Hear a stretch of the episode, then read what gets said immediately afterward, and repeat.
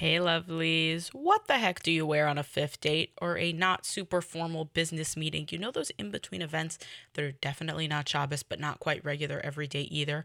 Well, I designed a top and skirt especially for these times. And if you are an avid podcast listener, you know that this message is long awaited and then it took a long time to get here. And if you have no idea what I'm talking about, then you are going to want to go back and listen to last week's podcast episode where I take you through the good, the bad, and the ugly of what it took to actually get this top and skirt in your hands. So let's talk about them. Starting with the top. The fifth date top is all of the comfort of your favorite t shirt with the elegant draping of a formal blouse. It has an adjustable bow and this really luxurious ribbed knit fabric that gives you the perfect look and feel every time.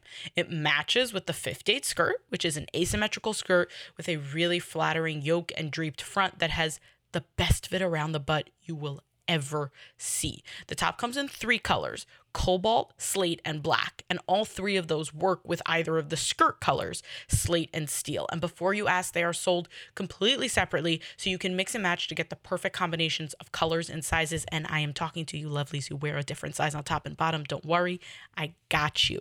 They also work really well with staple pieces that you have in your closet. So I'm actually wearing the fifth date top right now with just a straight skirt that I love. And I wear the fifth date top with a plain t shirt with no embellishment or no anything on it. And it's just a really great way. First of all, you know how I'm all about getting the most use out of the pieces in your closet, but they're just solid pieces that integrate into a thoughtful wardrobe really, really well. Both of them are online now, impactfashionnyc.com, um, available for purchase. There are some sizes that are running low, but the stock is pretty good right now as I'm recording this. So you can get them at impactfashionnyc.com. Oh, of course, the size range is super inclusive. The top is available in extra small through 2X. The extra small is equivalent to a 2-4. The 2X is equivalent to a 22-24. And the skirt comes in sizes 2 through 24. You can get them both at impactfashionnyc.com. Thank you so much for your support and enjoy the show.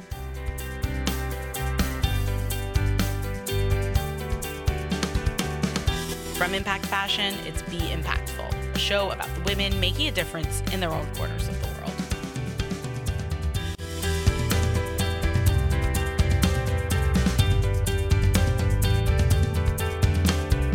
I'm Rifki Itzkowitz, and on today's show, I talk with a clinical psychologist about the state of mental health care in the Orthodox community. We discuss our community's fascination with shtick, what a typical client journey looks like, and if she thinks everyone should be in therapy.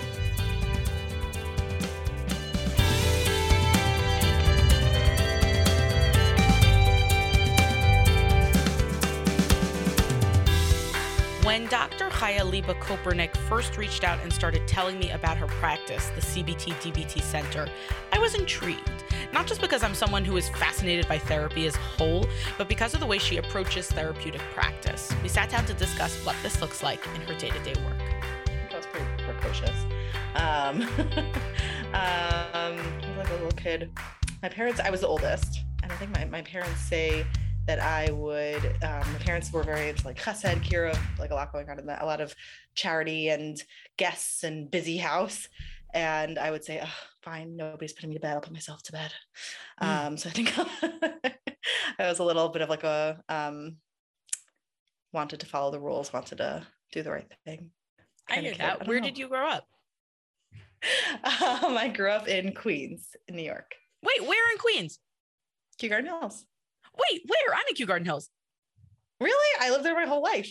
Me too. One second. Where in Kew Garden Hills do you live? And what is your maiden name? Hold on. Now we have to play Jewish geography. yeah, Kew Garden Hills, 78th Road, uh, Park Drive East, uh, the end of the Wow, neighborhood. It's a small but world. I grew up on, but like half my childhood, I was on the block of Archaim. Okay. Okay. My Mhm. brother went to And then we just lived here until we made Aliyah. Wow. I sh- I can't believe. See, this is. I think this might be the first time that I've had a Kew Garden Hills guest. This is very exciting. I mean, it's probably not. I just probably Uh-huh. didn't realize. Wow, that's very exciting. I have. What's I your have maiden name? I have intense Queen's Pride, Deitch. Um, Oh, adorable. I'm sure. Um, your brother was probably in the same class as my brother. I mean, there's a lot of Deitches, but you're Yeah, probably you- that Deitch. You even you had a Deitch, yeah. you you wait. Who's your brother? Shmooey Burger. Wait a second.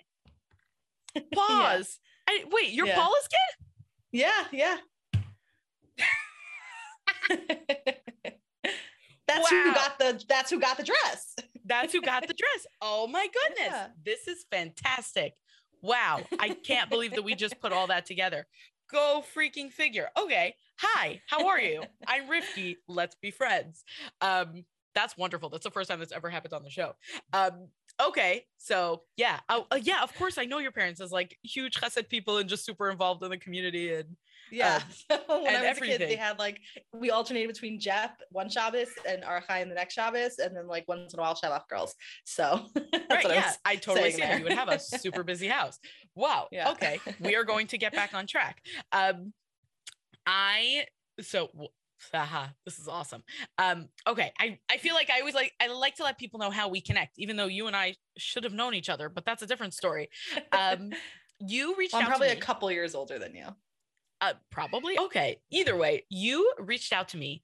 Um, Yes. saying that you you know that you were the founder and director of this center called the CBT DBT Center and and and that mental health in the frum community was you know really important to you and you're really passionate about it and I I kind of just want to turn the the floor over to you um you are a um a clinical psychologist and I think that that's somewhat unusual I think I don't know I could be wrong there um and you know to have a mother of five who was a clinical psychologist i assume that that was not super simple um, and i'd love for you to tell me just how you got involved in that how you got um, how you became interested in that and, and how that led to the work that you do today Yeah. So I was interested in mental health. I'm interested in people. I wanted to help people. I wanted to be helpful. And as I learned more and more about the field, I got really angry. so I always talk about helpful anger. I was really angry about where things are at in mental health care, particularly in the frum community. I'm sure there's issues outside of the community, but I care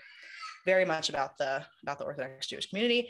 Um, and I wanted to increase the quality of mental health care in the Orthodox Jewish community. So I really was very intent on getting very high quality training um, and really want to bring that back um, and, and, get, and get that accessible to the Orthodox Jewish community um, as, as mental health treatment.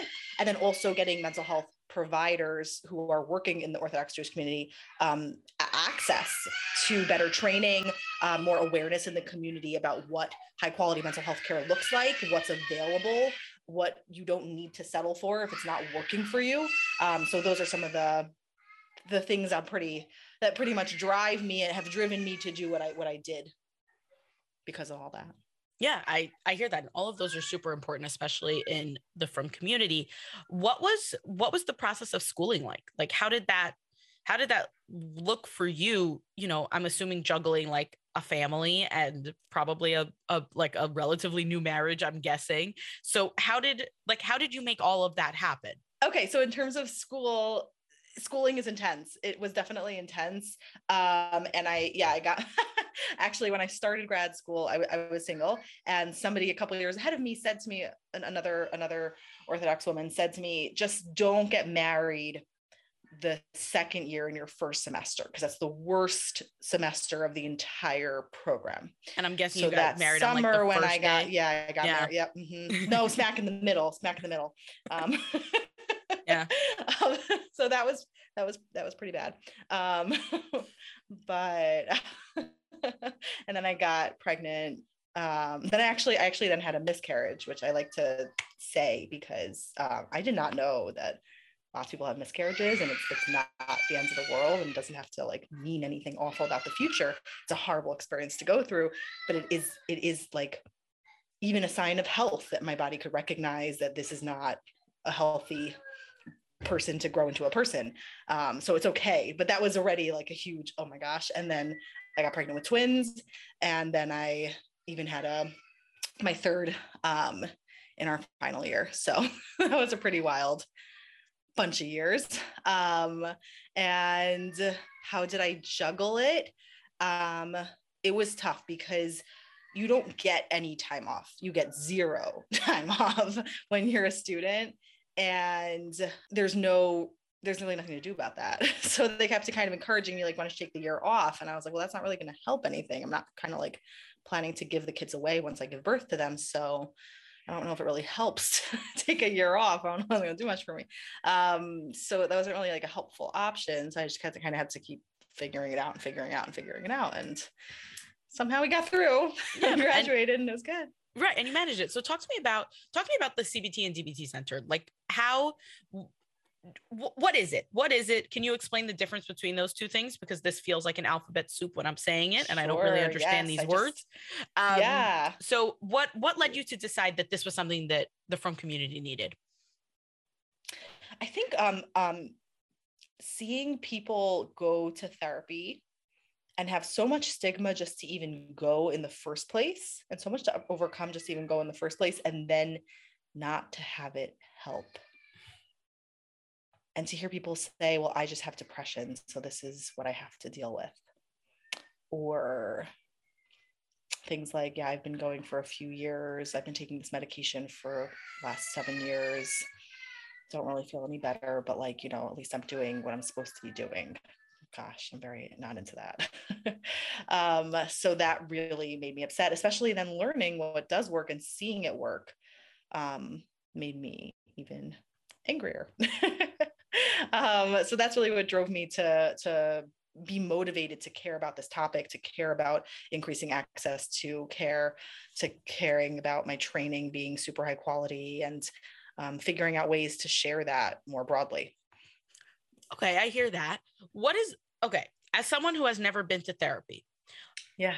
to me, I am going to assume that going to I not I'm going to assume. I do assume going to therapy is sitting on a big fluffy couch and talking about somebody with your pro uh, to your problems. Like this uh, I'm watching Curb Your Enthusiasm now. That is what happens when Larry David goes to therapy. He just kvetches to the therapist and it's comical. But I assume that that's kind of what therapy is. That it's about you know having an objective ear.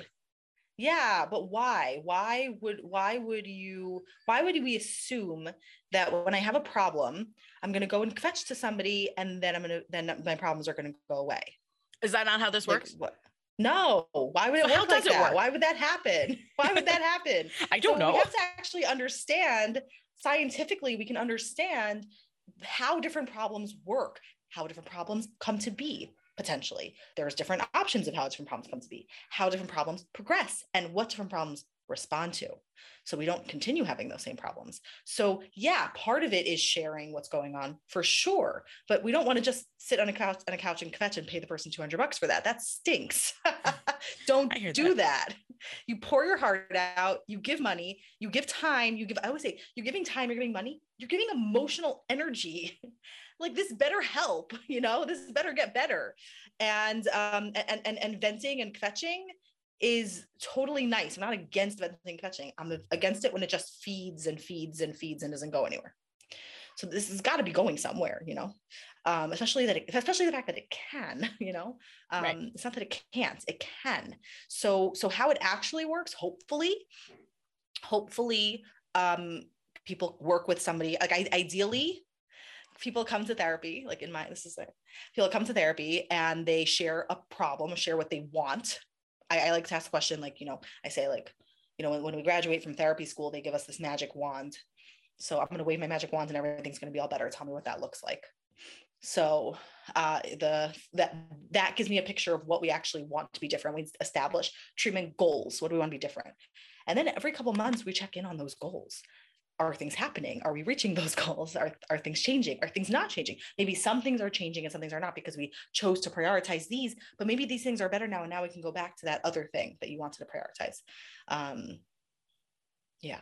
So, So- so, establishing treatment goals, checking in on treatment goals, having a plan of how you're going to address those treatment goals. Okay, so how does CBT and DBT fall into that, and, and what are those things? Yeah. So let me explain the soup. I Mm. I actually just gave a lecture yesterday and I started off with that term, describing and explaining and interpreting the alphabet soup. So yeah, there's a lot of different types of therapies out there, and I don't believe that one type of therapy is the right therapy for everyone, um, or like the one that everyone needs by any means at all. Different problems need different things to address those problems. Um, CBT is really um, stands for cognitive behavioral therapy. So that means it's a type of therapy. We're going to work on improving how you feel. And the way that we're going to do that is by working on your thoughts and your behaviors to impact how you feel.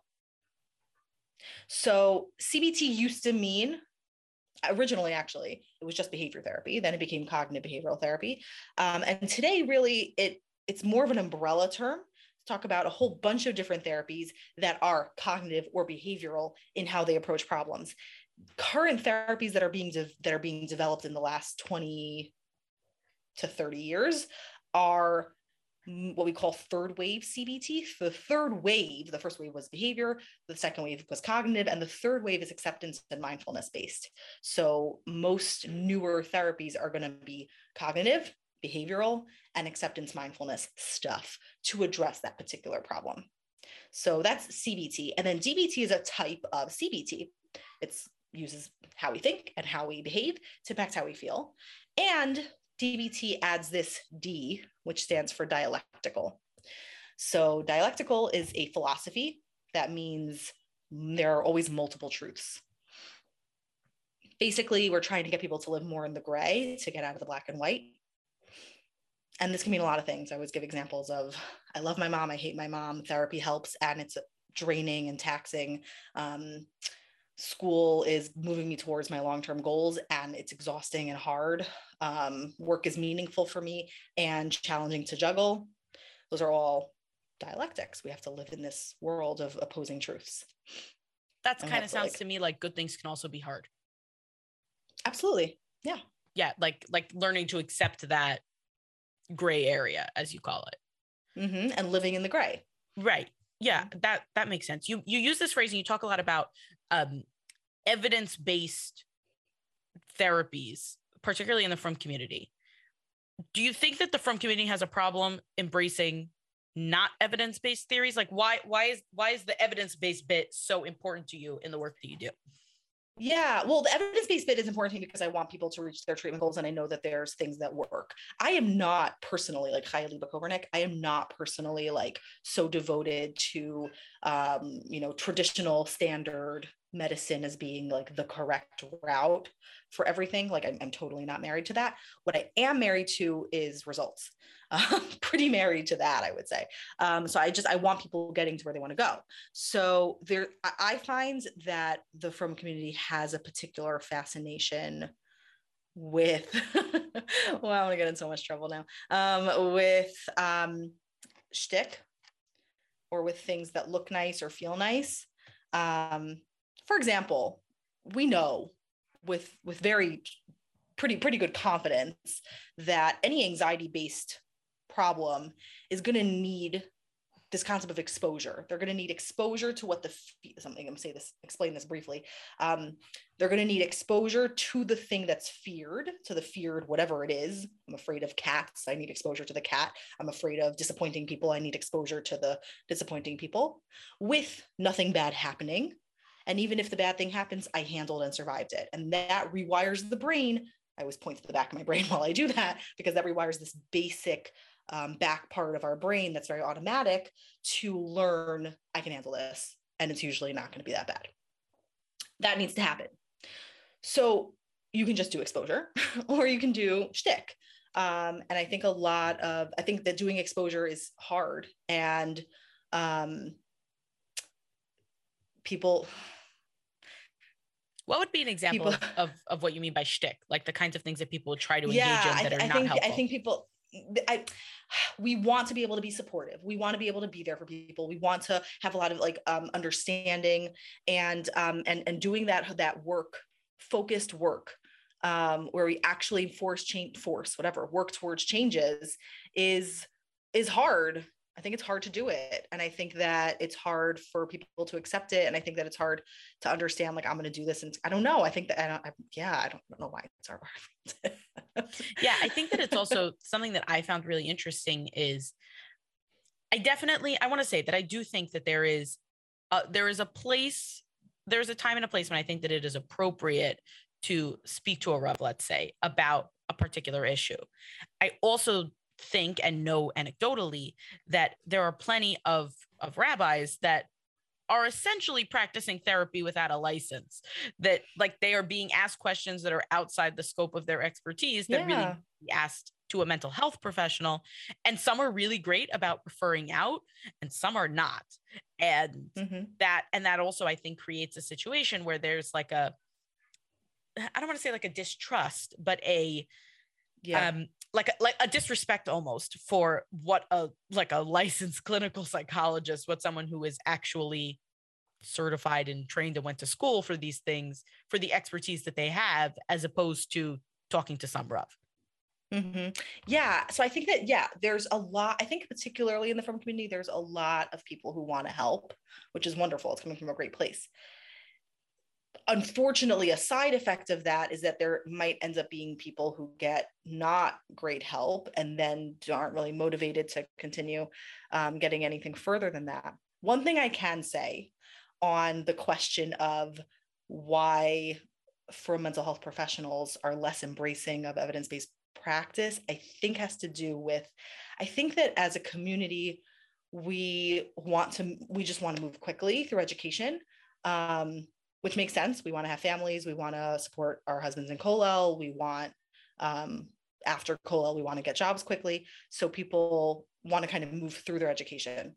And because and I, I get that and i respect that because i don't you know want people hanging out in universities where you learn all kinds of interesting things for so long. And I think an unfortunate side effect of that is that we have less exposure to science. We have less exposure to current trends in research. Uh, we have less exposure to um, really high quality training.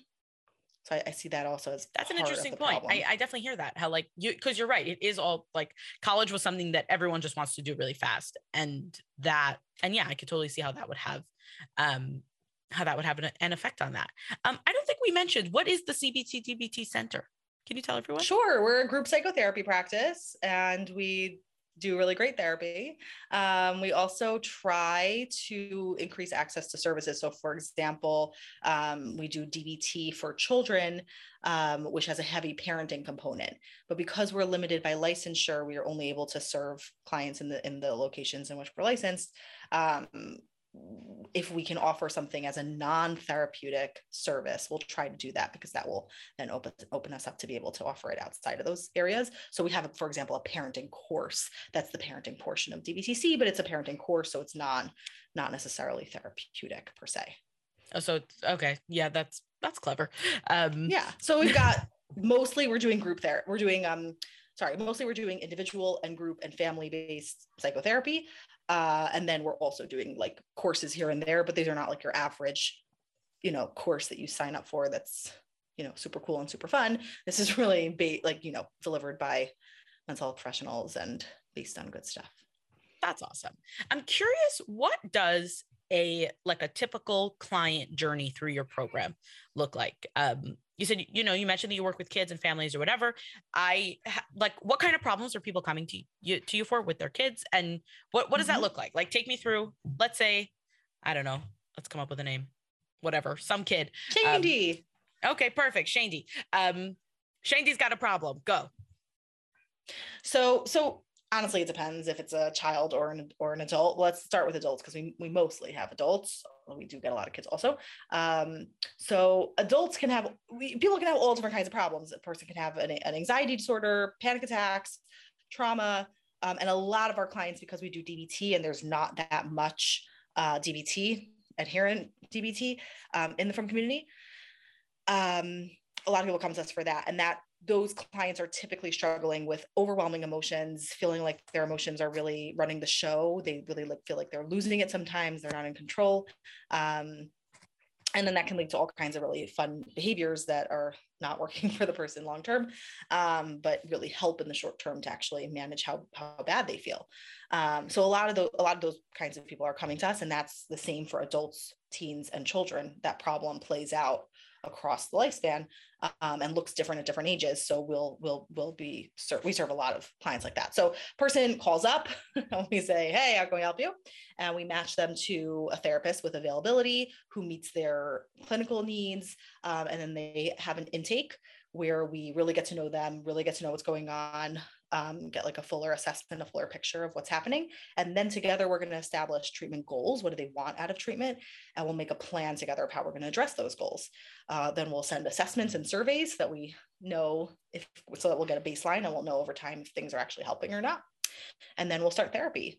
Uh, very often, we'll also add in group therapy, um, particularly for for DBT clients. We do a DBT skills group, um, so we might we might add that piece if somebody needs or will benefit from that, and we'll also include you know speaking with the person's spouse or parent or school if that's relevant um, and we'll also do phone coaching in between sessions if that's going to be helpful to get in the moment um, support in actually making the changes that we're talking about in session.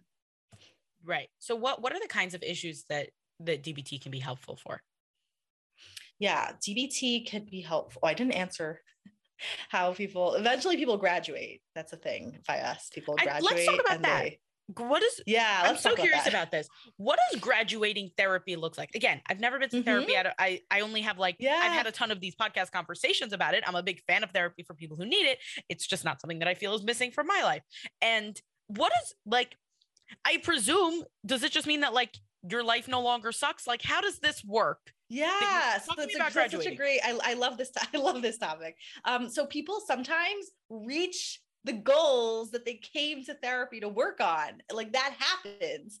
And then they no longer need to be in therapy. So very often people will titrate down at that point to like every other week sessions and then sometimes even to once a month sessions until they finally say, you know, I think I'm I think I'm good for now. But we always say is you're not kicked out if if uh, if if the if the if in the future the increase in stressors outweighs the the resources that you have you're always welcome to come back. But at this point right now you're okay. You don't need this. And i would say like my goal of meeting with you is so that you don't continue to meet with me. I don't i don't want to see you anymore. I want you to go out and live your amazing life without me. Goodbye. Get out. Um, that's my goal. You don't that you don't need me um, and the same thing, especially for, for kids also. Oh my gosh, I want you to be able to rely on your parents, your caregivers, your support system, and not need me. Like that's the people that you are going to have for a while.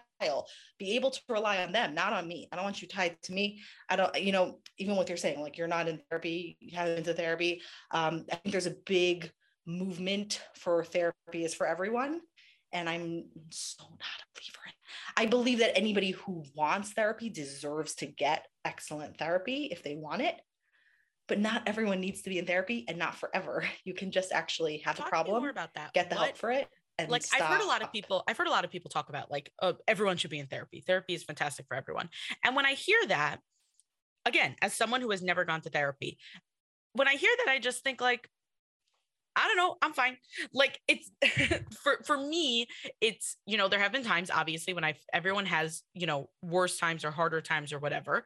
Um, I have a fantastic mm-hmm. support system around me, my family, my, you know, my husband, my, you know, I have I'm surrounded by a village of caring people. And, you know, we talk it out when necessary, we help each other out. And and then, you know, and then we're like we're able to deal with it. In my head, therapy was always if you mm-hmm. couldn't deal with it, then like that's when you need to call in a professional maybe that's why I've resisted, mm-hmm. not resisted, because like there's never been a time when I've been like, I should be in therapy and not go. But like maybe that would theoretically make it like harder to go. Cause I think of it as like you're in crisis, you go to therapy. So maybe not. Now I'm mm-hmm. psychoanalyzing mm-hmm. myself. But either way. I do like to differentiate I do like to differentiate like need versus want. You know, you might consider somebody needing therapy if they're not functioning in some area they're not managing in work, they're not managing in school, they're getting kicked out of school, their family hates them, they're they're about to get divorced, whatever it is, that that that would be I would say a need. They're staying in bed all day, they're not managing, that's a need. But there's a lot of times where we want therapy because we're suffering and we don't need to suffer and there is help. So I think that's the that that I think is, is a, a, much more helpful message of people don't need to suffer. There's ways to get better. That doesn't mean that every single person is going to go to therapy and within three weeks everything's going to be all gone. But that does mean that like th- this can this doesn't have to continue this way. Like this could this could stop. Like panic attacks are so treatable. Like get help. You don't have to suffer. Like so many people suffer with that. Um, right but uh, but overall this idea that like everyone should be in therapy that like we should all have a professional to discuss their issues with our issues with i don't know it seems like overkill see why I, I definitely think it's overkill. And I think it also loses the message of ther- therapy is not advice. Definitely not advice. I mean, any therapist who's giving advice, it's, it's really questionable. They should not be giving advice because really you have all the answers. I happen to know the science and I can guide you in helping to find your answers. But I don't know the answers. You, you're the only one who knows. That's so interesting. therapy is not advice. It's not like going to someone to have your life problem solved. It's learning the skills to solve your own life problems. Mhm. Oh, see, I learned something. Go figure.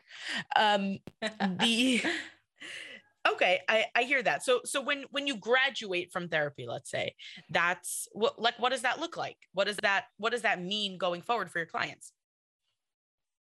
Yeah. So when you're graduating from therapy, hopefully you're in a space where you feel that you've reached the goals that you came to therapy for. You feel confident enough that you'll be able to continue to manage on your own, even though it's going to be continual work, but you've got what you need to go with it. You don't need to be meeting weekly with somebody or even every other week or even once a month with somebody because you, you've got it for now. And that doesn't mean that you're not going to continue to do this work. And it also doesn't mean that you can't go back if you need it but it means that you're you're where you you're you're kind of okay now and you can just go out and live the amazing life you want to live and go forth you know? Right and and and go and do the thing. That's that's really interesting. The i want to go back a little bit to a phrase that you actually used very towards the beginning of our conversation. You used this phrase helpful anger. Um and that, that you had this Mm, helpful anger around how uh, around how mental health is is kind of dealt with in the frum community. I'm curious if you could uh, tell me more about that. Like what is helpful anger and how can we harness that? Mhm. Sure. So DBT, like I say, like um, CBT is cognitive and behavioral. DBT is it's supposed to be cognitive behavioral, but really it's very emotion focused. Um, so heavy on the emotion part. Um, so one of the things we talk about is um, how uh, I mean a lot of what we talk about is how to have, how to handle emotions, and I spend a lot of time just kind of re-educating about how emotions work. And emotions, I explain, are gifts from God. God created a world in which we have emotions. Why? Why do you do that? Because we need emotions. If you don't have emotions, you are a psychopath. That's just how it is. So you need to have emotions in order to be a healthy, functioning human. You need to feel sad when you lose somebody you love or your best friend moves away or you change roles like you used to be single and now you're married you used to um, be um, like kind of whatever not a mother and now you are a mother. That's a loss of a role and that needs to be processed. Sadness is going to allow you to feel that. It's going to give you space for that. It's going to force that. Sadness motivates us to isolate. Sadness motivates us to um, to cry. Sadness motivates us to um, do less. And that is all necessary for grieving and for processing any kind of loss. Small loss big loss. All of it is going to have some level of sadness. Anxiety shows up when there's a danger when there's danger i sure sure sure hope that you feel anxious because if you don't you'd be like oh wow that's a that's a pretty big fire. Hmm. What am i going to do about that. Hmm. Anxiety is going to be like ah it's a fire. And it's going to motivate your whole system to to step up and so you need that you need that fear to to take care of you. Even the night before a big test you need that fear to drive you to study hard to perform well. Without any anxiety we, there's no performance. We're not going to perform. We're not going to show up.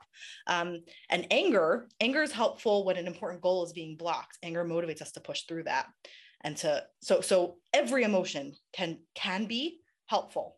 Sometimes we feel emotions at times when they're not helpful like if somebody's depressed and they're staying in bed all day long every day for a few weeks that is not helpful. That's reached a place where that is not helpful. And even like on smaller scale sometimes we're feeling sadness that's unhelpful. Sometimes we're feeling anxiety that's not helpful because there's no actual danger. Um, so for each emotion anxiety right time. And when it's unhelpful basically there are a lot of different strategies i can teach for how to deal with emotions once they become unhelpful. But i think it's just really helpful to even understand that sometimes emotions are helpful and they just need to be listened to respected given their space Right. What would some of those strategies look like? Like, let's say if you're in an anxiety situation where the, you know, you're Mhm. the, I I don't want to say full blown panic attack, but you are more anxious relative to whatever the stressor is. What are some ways to turn the volume down? Yeah so okay so i'll teach you just conceptually how this works and then you'll be able to figure out. i'm very into that like i want you to understand how things work so you can figure out how to apply it yourself i don't need to teach you like breathe four times in and then like spin around in a circle no need um, understand why to do that and you'll be able to decide what to do on your own. So um, so when emotions are unhelpful basically we want to cut off what's feeding them. When an emotion whenever there's an emotion it's kind of like lighting a fire in a fireplace when you light a fire in the fireplace what's going to happen eventually to the fire It goes out. Exactly. That's what's going to happen to an emotion. That's what's going to happen to emotion. Emotions don't last.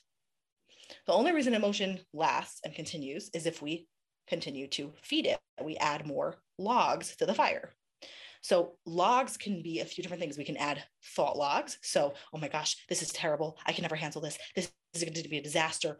This is going to all fall apart. It's going to all be on me. Everyone's going to know. Okay. That's the feeding it with thoughts.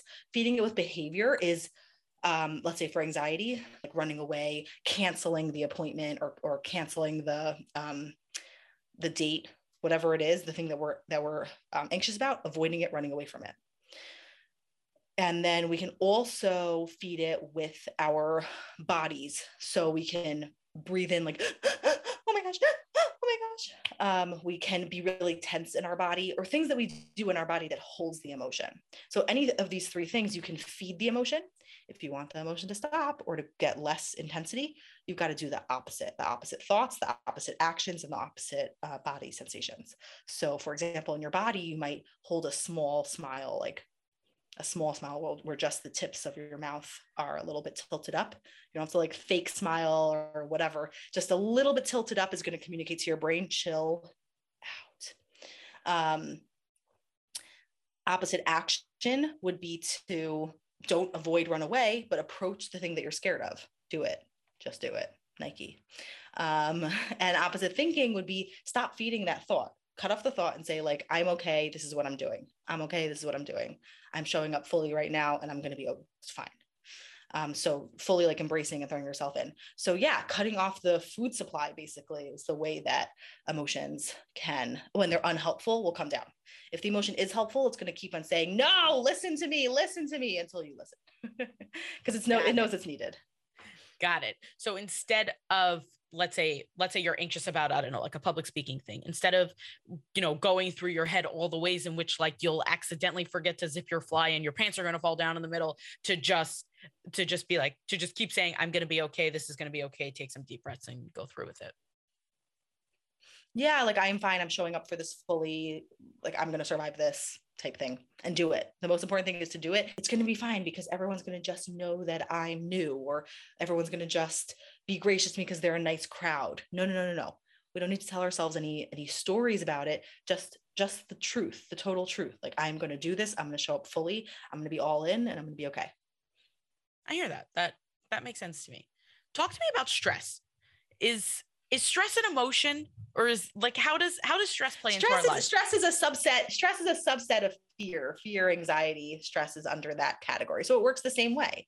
Um, when we have additional stuff on our plate, we start to feel more pressured. We start to feel more fear, um, and and that can pile up and become unhealthy and unhelpful, and to the point where we can get like to a place of paralysis. So basically, the way anxiety works is when there's no anxiety, there's no performance. Like we just kind of shut down and do nothing. Like we don't care. Um, if there's the healthy amount of anxiety, it's gonna have us perform. Right? I'm nervous about this speech. I'm gonna prepare. Prepare. I'm nervous about this fire, I'm going to nervous. mm-hmm. I'm terrified of this fire. I'm going to run away. Um, and when there's no anxiety, oh, sorry, when there's too much anxiety, then we shut down. We just get overwhelmed, paralyzed, and we just stop. Basically. There's too much to do. I might as well not try.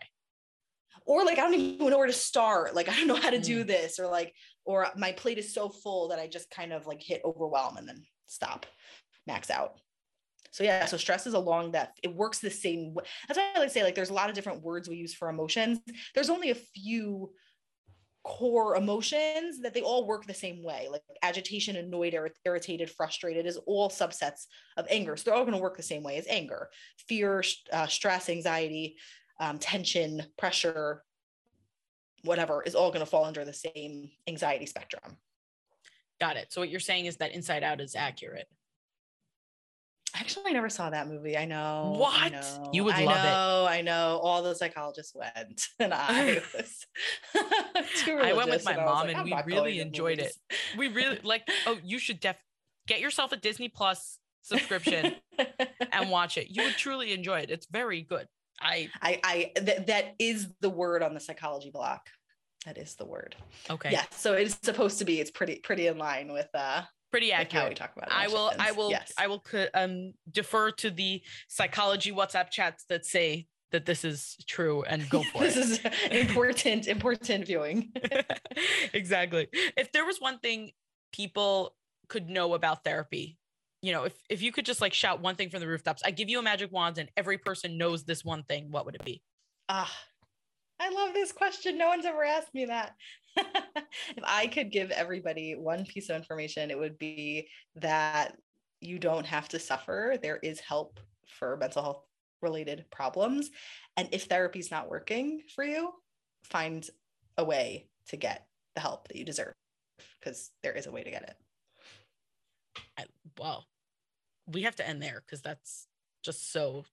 I think I, I think that that perfectly encompasses you and who you are and and the work that you're doing, and that's just that's that's really special. And I also I want to you know just to add my uh, totally unqualified two cents that the I think the key word there is deserve. Everyone is deserving of getting the help that they need, and and if and if you feel like you need help then please keep looking until you find it because that is something that is you know you you can you can do this and and you are worth trying to to figure it out so um dr Haili Kopernik, if somebody wants to learn more about you where can they go our website has a lot of information on it it's the cbtdbtcenter.com Okay. And I'm going to include that link in the show notes for anyone who needs it. And the last thing that I want to ask you is what I ask everyone who comes on the show. And that is, what does it mean to you to make an impact? I think I'll steal a line from Brene Brown, who I think stole it from maybe Teddy Roosevelt. I don't remember right now. Um, daring greatly, being willing to see, see a problem and uh, be be risky enough to do whatever it takes to solve it, to push past whatever's whatever whatever barriers there are and dare greatly. I love that. Thank you so much for coming on today. I really appreciate it. Yeah, I really enjoyed being here. Thanks for listening. If you'd like to learn more about Dr. Hayaliba Kopernik, her links are in the show notes. On last week's episode, I went solo and broke down the good, the bad, and the ugly about putting together the fifth date top and skirt. Listen to it wherever you're hearing this one. The Be Impactful podcast is a project of Impact Fashion, the clothing line I created because I believe that we are all deserving of the beautiful things life has to offer. See my modest designs that are available in sizes 2 through 24 by going to impactfashionnyc.com. Access all of that by swiping up on the cover art. There are currently 17 people listed by Ora Agunot as a recalcitrant party. View their names, photos, locations, and details of their cases by visiting getora.org slash recalcitrant parties. The episode art was designed by Michelle Moses. Original music composed by Nissan Fetman. This episode was produced and hosted by me, Rifki Itzkowitz. Catch me on Instagram and Facebook at impact.fashion.nyc. As always, here's to making an impact together. And one more thing. As you know, I have teamed up with several other fantastic female podcasters to introduce you to some other shows that I think that you might like. So every week I'm featuring a different one of their shows, and I hope that you go and check them out because there's some fun stuff there. And this week's feature is Drink It In with Jordana. Hi, my name is Jordana, and welcome to Drink It In, the podcast. I am an experienced educator with an engaging and entertaining way of interacting with others. I spent years working on providing thoughts that translate into inspiration. I have one very simple goal get you inspired. This podcast is my latest endeavor as we discuss all kinds of interesting topics covering all genres. Come ride with us on the Drink It In podcast. What are you waiting for? Grab a glass, a cup of coffee, and let's get to it. Available everywhere podcasts are. Check out even more at maverickpodcasting.com.